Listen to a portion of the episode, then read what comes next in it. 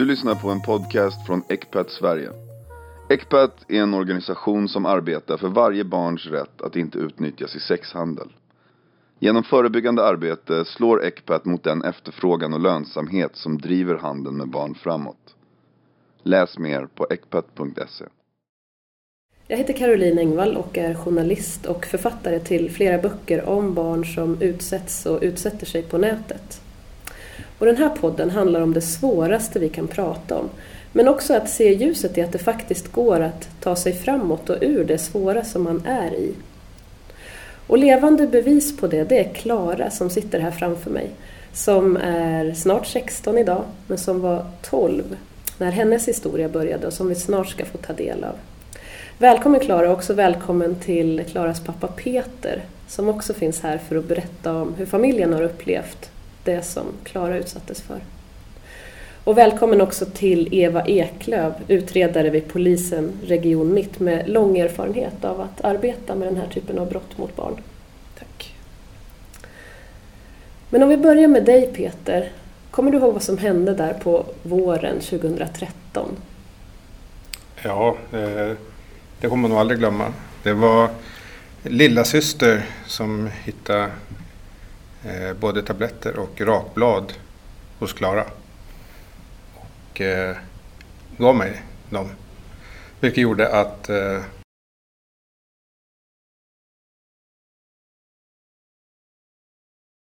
jag pratade med eh, Klara när hon kom hem efter träningen. Och eh, hon förnekade allt i början. Hon hade mått dåligt en tid. Eh, men eh, ja, jag lyckades komma innanför skalet. Och eh, då bröt hon ihop och grät. Eh, jag hittade både skärmärken och grejer på kroppen.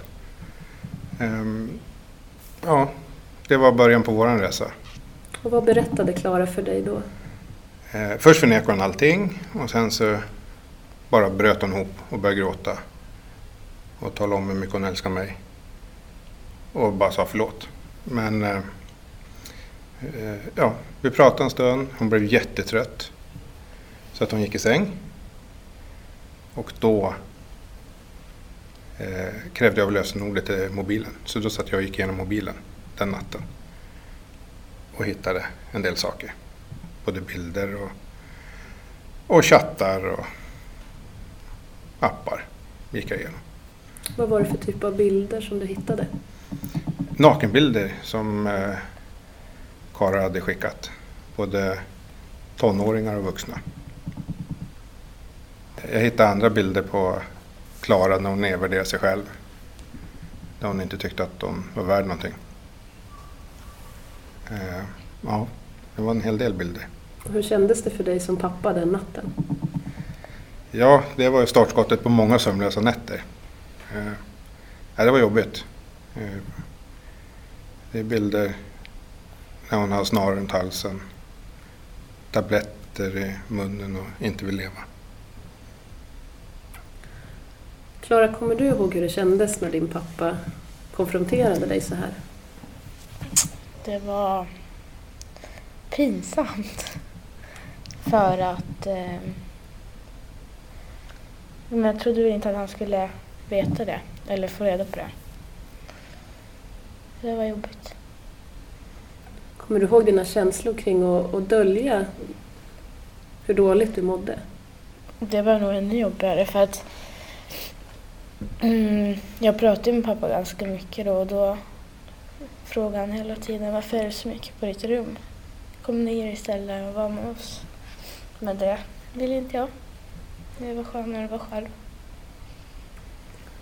Hade du velat att han skulle fråga dig ännu mer eller ville du vara ensam där? Alltså egentligen innerst inne så vill man ju inte vara själv. Man vill ju att någon ska komma och fråga hur det är. Mm. Det är jobbigt för er att, att berätta om det. Jag är otroligt tacksam att ni vill vara här och berätta. För Eva Eklöf, du har ju jobbat många år med de barn som utsätts på nätet för olika svåra saker. Hur känner du när du hör Klaras och Peters berättelser? Eh, det är ju en berättelse som speglar väldigt bra vad alla de här barnen känner eh, och hur dåligt de mår. Jag har hållit förhör med många barn under de här fem åren som jag har jobbat med de internetrelaterade sexbrotten mot barn. Eh, och det Klara berättar, det stämmer ju på alla barnen i princip. Mm. Vad är det de berättar för dig? Eh, egentligen kan man säga att de inte berättar så mycket för de berättar väldigt sällan eh, hela sanningen för man vill inte berätta. Det här är otroligt plågsamt att prata om. Eh, och man tvingas in i en videostudio och ska då berätta om det som man skäms någonting så ohyggligt för och känner så mycket skuld för. Eh, jag brukar säga att barn vill inte berätta, vad berättar de? De berättar helst ingenting och aldrig hela sanningen. Men eh, i vart fall så berättar de så pass mycket så att vi kan konstatera att brott har begåtts. Eh, de berättar hur det har gått till. Eh, hur de har letts in i de här chattrelationerna och hur det sedan har gått till när man har börjat skicka bilder och ibland även videofilm. Då. De berättar alltid, vi ställer alltid frågan varför, hur kommer det sig att du inte har berättat det här för någon? För vi hittar ju ofta de här barnen i gärningsmannens datorer eller mobiler. Därför att det är väldigt få barn som berättar själva. Eh, och alla svarar samma sak. Nummer ett, jag var rädd att mina föräldrar skulle bli arga. Nummer två, jag var rädd att de skulle ta mobilen ifrån mig. Och sen är det pinsamheten, skulden och skamkänslorna. Och eftersom vi hittar väldigt många barn i gärningsmännens datorer så måste vi väldigt ofta ringa upp föräldrar och tala om för dem att vi har hittat ditt barn i en dator. Och alla föräldrar reagerar likadant. De blir arga och tar gärna mobilen ifrån barnen. Då. Så där gäller det för oss utredare att komma in i ett tidigt skede för att invagga föräldrarna i det här att det är aldrig barnets fel. Det är alltid den vuxnes ansvar som utsätter barnen för det här. Och det är vi jättenoga med att förklara för barnen innan vi går in i videostudion och under förhöret. Att vad som än har hänt så är det inte ditt fel. Eh, för att lyfta av barnen lite av den skuld de känner. Men all skuld kan vi aldrig lyfta av. Varför är det så viktigt för barnen att få berätta? Vi, vi är ju brottsutredande, våra samtal är ju brottsutredande. Så för oss är det ju viktigt att äh, kunna styrka upp brottet och identifiera gärningsmannen. För barnen tror jag att det är viktigt att få berätta eftersom annars bär man det här inom sig. Och jag tror att bär man det här ett år eller flera år så blir bördan till slut för stor. Eh, är man utsatt som 11-12 och sen kommer upp i 13-14 års ålder och inte har berättat för någon så tror jag att det finns en risk att man kan börja eh, hamna i värre saker än bara chattar och bilder. Va? Eh, att man, det eskalerar, man får mer och mer kontakter på nätet och man kanske går så långt att man går ut och, och säljer sex. Peter, kommer du ihåg dina första känslor? Eva Eklöf beskriver här ilskan man kan känna som förälder.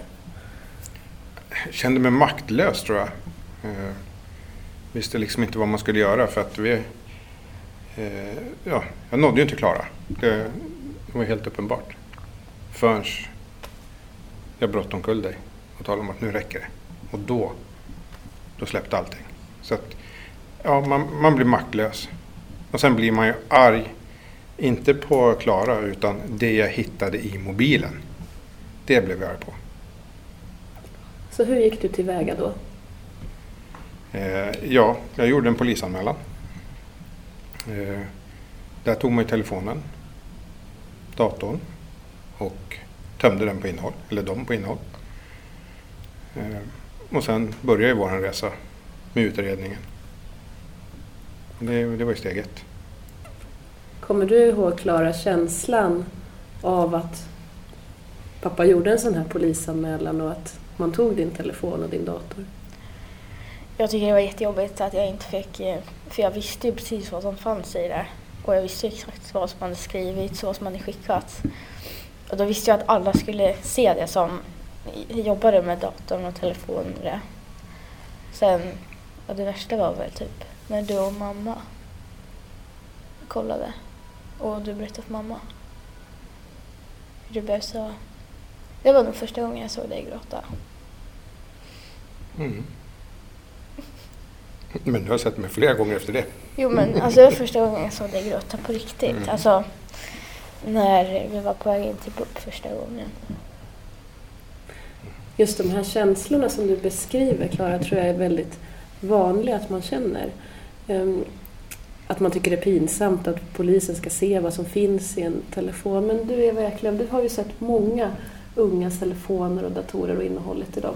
Hur ser ni inom polisen på det här när ni, när ni får in material på det här sättet? Eh, alltså det som är väldigt viktigt när man jobbar som utredare av de här brotten och när man är barnförhörsledare, det är att du måste ha en djup, äkta förståelse för varför det här händer. Du måste vara insatt i den sociala arena där barnen rör sig och du måste veta, du måste förstå hur en, ett barn fungerar från 9, 10, 11 år och, och äldre. Va? Vi kan inte gå in i ett sånt här förhör och så sitta själva och tänka, men varför stängde hon inte av? Varför blockade hon honom inte? Utan vi måste förstå komplexiteten bakom det här, varför det händer. Eh, som ny utredare så kan man ibland, det blev jag själv första gången jag hade ett, ett groomingbrott för många, många år sedan, så blev jag chockad över det sätt som barn svarar förövarna i chattarna så kan man, om man inte vet eh, hur det fungerar, bli väldigt chockad och tycka att usch, vad är det här? Eh, och man kanske inte har någon förståelse för varför de inte stänger av och hur de kan gå så långt till att skicka bilder. Men Har man, något exempel på det? Eh, vad, vad man kan skriva i Mm. chattloggarna? Eh, alltså vi, vi kan ju se hur väldigt unga barn svarar gärningsmannen på ett väldigt grovt sexuellt sätt, använder ett väldigt grovt sexuellt språk. Eh, Man kan på gärningsmannens fråga om man, om man själv har haft sex någon gång fast man är 11 år så kan man svara ja, det har jag haft sedan jag var 6 år. Eh, jag brukar suga av min pappa. Eh, I somras så var jag i en bastu med två män. Alltså man kan läsa hårresande saker som barn skriver. Eh, men har man nu hållit förhör med några barn och frågat dem hur kommer det sig att man svarar på det här sättet, då får man veta varför. En del barn skriver på det här sättet för att de driver med gärningsmannen. Många barn vill verka världsvana. Man vill inte visa gärningsmannen i chatten hur, hur ung och naiv och eh, okunnig man är, utan man spelar med eh, och man ljuger ihop en story. Eh, ibland är det flera barn som tillsammans sitter och skriver dem, men, men många gånger handlar det om att man vill visa att man är lite världsvan. Eh, och hakar man på i chatten så kan man få mer spännande information också från gärningsmannen. Man kan få lära sig om doggy style, om gangbang, om eh, buttplugs och så vidare. Va? Jättespännande saker som man inte vet någonting om. Så det finns många orsaker till att barn skriver eh, grovt om sex i chattarna och det måste man som förhörsledare känna till och förstå. För annars kan man inte bemöta dem på rätt sätt i, i förhöret. Klara och och Peter, vad var det som hände där 2012? Ja, ska du eller jag berätta? Berätta du, du vet. Ja, det... Men allt... Det här började väl med ja, när pappa hittade min telefon och det. En Eh, anledning till att du mådde dåligt var ju... i alltså det var ju ganska mycket från skilsmässan bland annat. Skolgången. Ja, mobbning Utsatt i och skolan. sånt där. Ja, så blev det ju så att man skickade bilder och man gjorde diverse saker och sen kom pappa på det. Ja, mellan det och ehm, när vi gjorde spela in videofören första gången kommer inte jag ihåg om det var något speciellt. Var det någon som bad dig att skicka bilder? Ja, det var många som bad. Alltså det var inte så att man började skriva igenom och bara, här har du en bild typ. Utan det var ju också att de frågade och så gjorde man bara det. Kommer du ihåg just känslan men en del beskriver att jag menar, när jag skickade en bild då kände jag mig plötsligt liksom bra. Jag kände att jag dög och jag kände att min kropp dög på ett annat sätt än vad den kanske gjorde i skolan när man kanske inte var populär. Kommer du ihåg känslorna kring, kring det när du skickade bilden? Alltså det var ju typ så, man kände sig uppskattad liksom. Eh, På ett sätt som man inte var för övrigt. Alltså i skolan och hemma så var det väl, det var väl inga problem hemma alls så egentligen. Utan det var väl i skolan och det räckte väl. Ibland kan det också vara svårt att sluta. Man har fått den här bekräftelsen på nätet och så plötsligt är det någon som tar ens mobil eller dator så kan man inte göra det här. Hur kände du när det här plötsligt rycktes ifrån dig? Jag tyckte det var otroligt jobbigt. Men jag tänkte nog inte mest på det utan jag tänkte mest på att jag skämdes. Liksom. För att folk skulle se vad jag hade skrivit och mamma och pappa skulle se vad jag hade gjort. Och... Det var liksom, jag tänkte inte på dem just då som ja, ni tänkte på. Utan jag tänkte ju på vad jag hade gjort, inte på vad de hade gjort. Förstår du? Jag drog det över mig. Det var jag som hade gjort fel. Så. Hur förändrades er relation när du, Peter, upptäckte det som fanns i Klaras telefon? Hon, hon hade ju varit lite av en ensamvarg på slutet och drog sig undan. Men då, med tydliga regler och det, så fick vi kontakt igen. att Det var det här som gällde. Så vi, det blev ju bättre. Liksom, fick ju tillbaka gamla Klara igen där. Och eh, vi fick närmare kontakt och Ja, vi umgicks mera på kvällarna om man säger så istället för att en satt på rummet och en tittade på TV. Och det var ingen liksom, någon som chattade eller någonting. Utan vi, vi umgicks. Sen om vi tittade på TV tillsammans eller vad vi nu gjorde så vi var tillsammans mycket. Och där var ju träningen en del också. När jag gick in och blev tränare också så umgicks, umgicks vi då också. Det blev en ganska stor förändring i ditt liv, Klara, från att ha varit ganska mycket ensam till att plötsligt bli mer delaktig i familjen. Kommer du ihåg hur det kändes, den förändringen?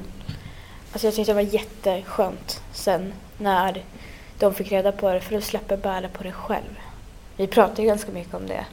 Vad som hade hänt och du sa ju det, det är ju inte ditt fel. Nej, det har aldrig varit ditt fel utan det är de här som har tagit kontakt.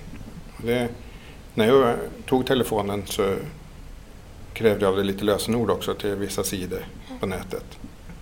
Och eh, när jag loggade in för att avsluta konton så bara ramlade in meddelanden av de som var dubbelt så gamla som dig och ville ha kontakt. Och det tog ju... Ja, sen var jag kvar och kollade vad det var för personer som skrev. Men eh, och så drog jag ut mail till de som har webbsidan. Så då stängde de ner ditt konto. Kommer du ihåg dina tankar kring de personer som skrev till Klara? Det var nog inte tur att de var i närheten då. Det kan jag säga.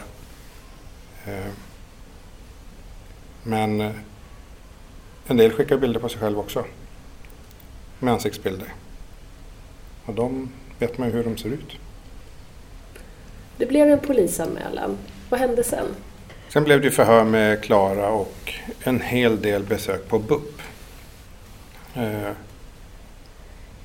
Vi, vi gick eh, varje vecka och har fortfarande kontakt med BUP.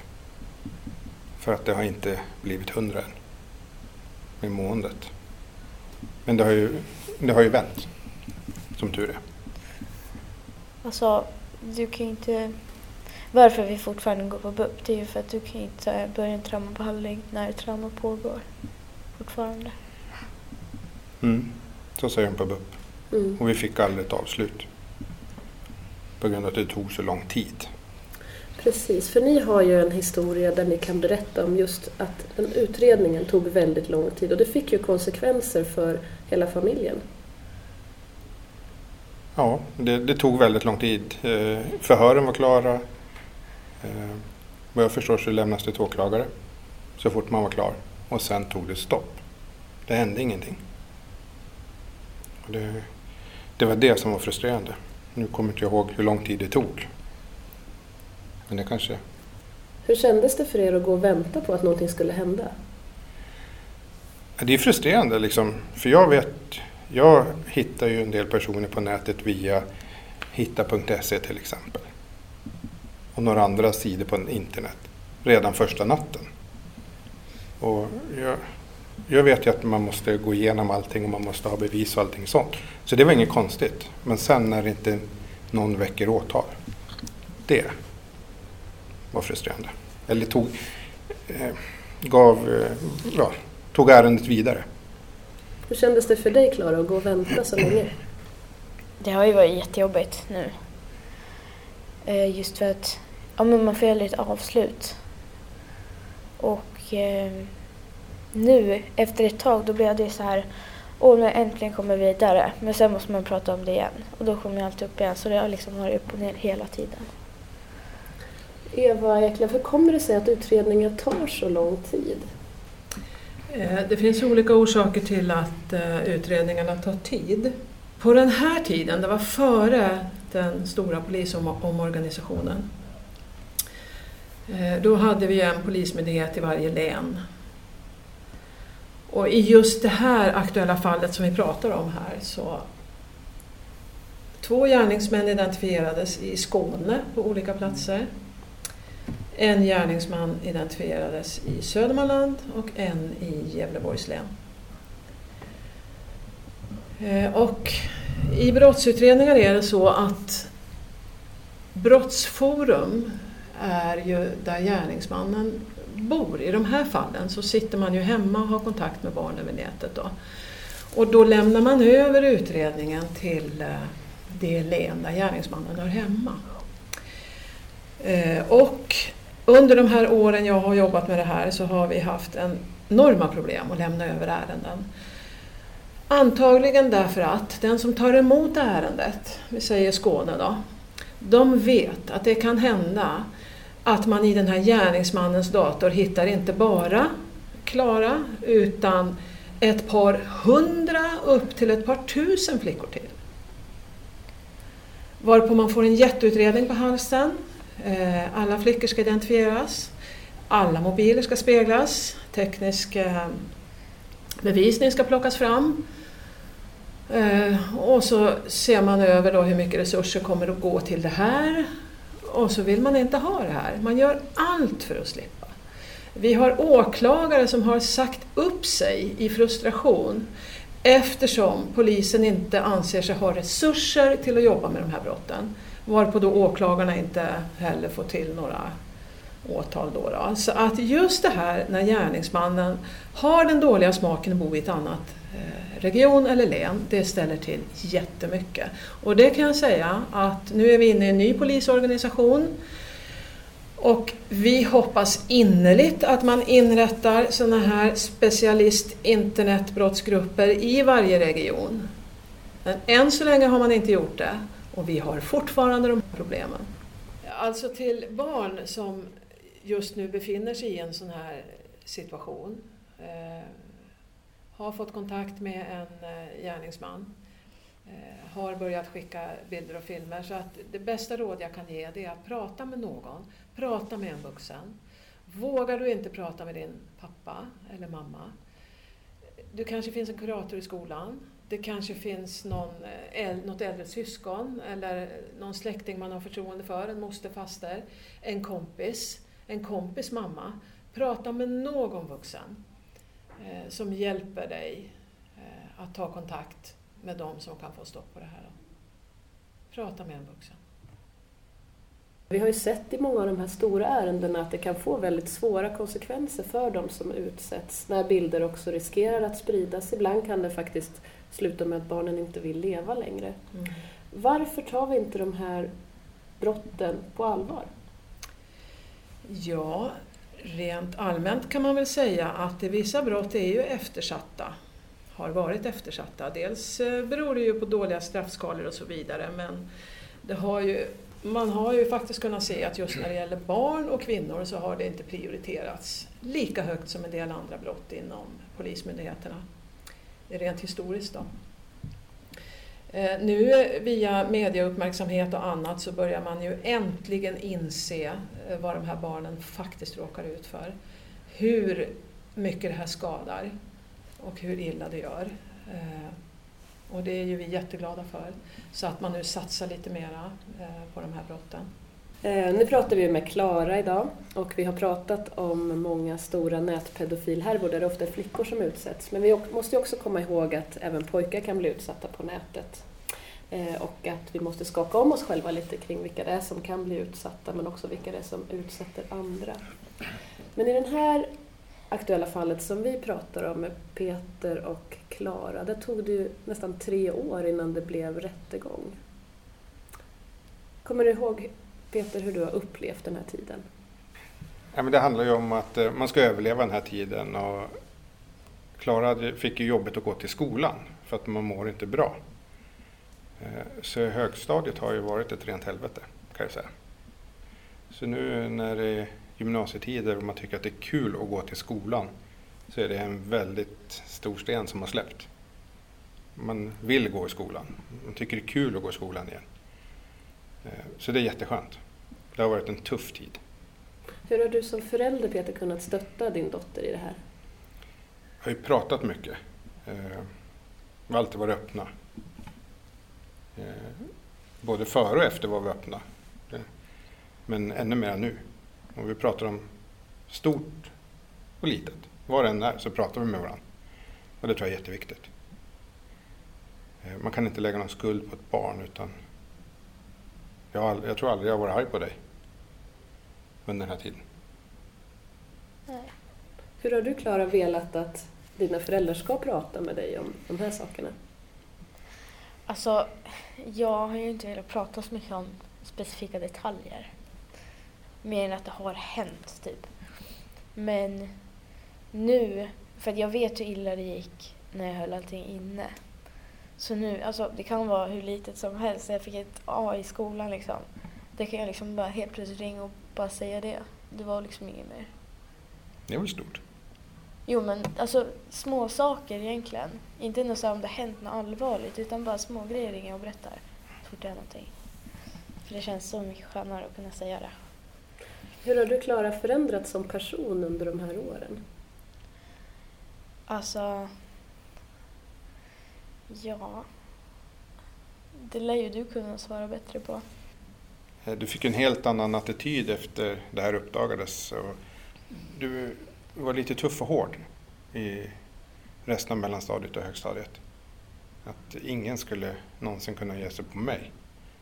Men eh, det har ju som tur var gått över. Jag tror att en del är att det äntligen har varit en rättegång, en person är dömd, men även att BUP har hjälpt till där.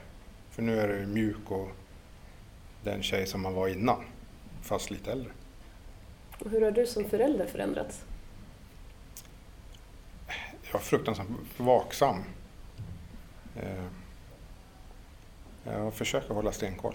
Det, inte att man, eh, det är sjukligt att hålla koll men eh, ja, vi har, det är koll vart de är. Tider ska följas. Man ska tala om var man är om man är ute. Och så kan det bli inspektioner i datorn och mobilen. Och det hände. Och det har gått bra. Det blev ju rättegång. Den var för ett par månader sedan. Hur upplevde du rättegången, Klara? Eh, jag satt med ända tills... Eh, alltså, det var helt lugnt ända tills eh, vad heter det, videoföraren spelades upp. Då gick jag ut till pappa. För att jag ville inte lyssna på det. Men efter, då var det skönt att det var klart. Att nu slipper jag tänka på det. Kommer du ihåg hur du upplevde rättegången, Peter? Ja, det tror jag man aldrig kan glömma. Men eh, det var skönt att det blev ett avslut. Och att ja, han blev ju dömd. Och det fanns det väl inga tvivel om i och med att han hade erkänt. Och det var ju bra. Men det är skönt när det var över och då kunde ju Klara gå vidare i livet och lämna det här bakom sig. För det har, har alltid varit en ständig oro att det här måste vi prata om igen hela tiden. Om vi bara förtydligar, vad var det för typ av brott som hade begåtts? I samtliga fall när det gäller Klara så var det sexuellt ofredande och utnyttjande av barn för sexuell posering och i vart fall försök till utnyttjande av barn för sexuell posering. Och vad blev straffet? han dömdes för, till skyddstillsyn. Eva Ekle, vad är de största utmaningarna för er inom polisen med att jobba med sådana här ärenden? Eh, en stor utmaning är ju att ständigt hänga med i utvecklingen på internet, för utvecklingen går ju fruktansvärt snabbt. Vi måste ständigt hålla oss ajour med de appar som barnen använder, som gärningsmännen lär sig och de växer ju upp som svampar i jorden. Det går, det går rasande fort. När jag började, det är ju bara fem år sedan, det är ingen lång tid tycker jag, då var det MSN. Eh, det finns inte kvar. Eh, då satt barnen på sina rum som Klara berättar, va? stängde dörren, satt framför datorn. Idag har barnen surfplattor, mobiler från två års ålder. Idag bär de gärningsmannen i fickan dygnet runt och lägger honom under kudden på natten när de sover. Eh, utvecklingen går jättefort och för oss gäller det att hänga med. Rent tekniskt är det också stora svårigheter därför att vi måste klara av att spegla mobiler och eh, analysera det material som finns där. Och den tekniken utvecklas ständigt också. Och sen har vi ett nytt problem som seglar, seglar upp och det är bredbandsleverantörerna. Eh, I dagens läge så är bredbandsleverantörerna skyldiga att hjälpa polisen med IP-adresser och abonnemangsuppgifter. Men så vitt jag vet så är, kommer det upp i EU-domstolen igen. Och är det så att det blir ett beslut om att bredbandsbolagen inte ska förse polisen med information och uppgifter, då sitter vi riktigt, riktigt illa till kan jag säga. Det här blir både skrämmande och intressant att följa. Och bara nu i oktober så la ju 2014 års sexualbrottskommitté fram ett betänkande till justitieministern om just virtuella våldtäkter och våldtäkt via nätet. Alltså kan man våldta någon fast man inte sitter i samma rum? Vad skulle det betyda om eh, man skulle kunna klassa en virtuell våldtäkt som lika illa våldtäkt som hade skett eh, som en fysisk träff? Det skulle ju betyda jättemycket eftersom straffskalan skulle bli helt annorlunda. Eh, straffen skulle ju skärpas ordentligt. Nu har man ju både i Svea hovrätt och i Högsta domstolen faktiskt dömt, eh, slagit fast att du kan döma en gärningsman för utnyttjande av barn för sexuell posering och sexuellt övergrepp eller sexuellt tvång.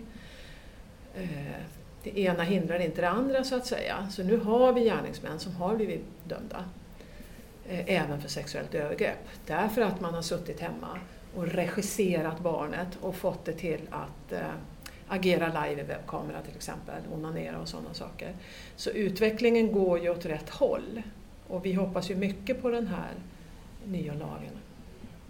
Nu pratar vi om gärningsman och vi pratar om förövaren som en honom. Är det alltid en han? Jag har, enligt min erfarenhet, jag har aldrig haft en kvinnlig förövare. Jag har aldrig haft en kvinnlig förövare. Och du har ganska många års erfarenhet? Jag har jobbat i fem år. Jag jobbar ju också med att granska övergreppsmaterial, barnpornografi. Och där får vi också frågan, är det bara män? Eh, nej, det är inte bara män. Det finns kvinnor som förgriper sig på barn. Men det, det är ju någon promille kanske. Va? Eh, så att visst, det är män. För er Peter och Klara så är ju processen på något sätt över. Rättegången har varit och ni har fått en dom. Hur känns det för dig Klara nu när just rättegången har satt punkt? Eh, nu känns det ju väldigt skönt när eh, den här rättegången är över. För nu slipper jag tänka på när kommer rättegången, när är det klart. Dock så kanske det blir en till rättegång. Men det får jag ta då. Det slipper jag tänka på nu så mycket. Hur mår du idag? Jag mår mycket, mycket bättre än vad jag gjorde för tre år sedan. Eh, jag har blivit mycket eh, öppnare som person. Men såklart har jag fått negativa konsekvenser också just för att jag har väldigt svårt att lita på folk jag inte känner. Eh, för det har varit jobbigt med det har tagit tid och jag har inte känt att jag har fått den hjälp jag vill ha. Liksom. Vad hade du önskat dig för hjälp? Eh, mera hjälp att kunna bearbeta smärtan just då. Och kunna lita mera på människor. Liksom. Du har ju ett fint stöd också i din familj och i din pappa Peter som är här idag. Peter, hur, hur upplever du att ditt liv är idag efter en lång utredning och nu när första rättegången har tagit slut? jo, det är ju bra. Alltså, man har blivit en erfarenhet rikare som man egentligen inte ville ha. Men man går ju stärkt ur det. Ja, det, det är en tuff tid, men eh, man klarar det. Man har ingen val. Det är bara att kämpa på och eh, nu har vi gått vidare. Och det går. Men eh, det är tufft, men allt går. Jag vill verkligen tacka er för att ni har kommit hit. Tack Klara för att du har orkat berätta om det du har varit med om och tack Peter för dina reflektioner och ditt stöd till Klara. Och tack också till Eva Jäcklöf vid eh, polisen i Region Mitt och jag vet att ni gör ett fantastiskt jobb med att möta de här barnen och hjälpa dem att få en bra utredning och eventuellt också upprättelse. Så tusen tack allihopa för att ni har velat komma hit och berätta i podden om barn i svensk sexhandel. Vi behöver bli fler i kampen mot barnsexhandel. Vill du stödja Ecpats arbete så kan du smsa mot barnsexhandel till 72 980 för att stödja vårt arbete med 50 kronor varje månad.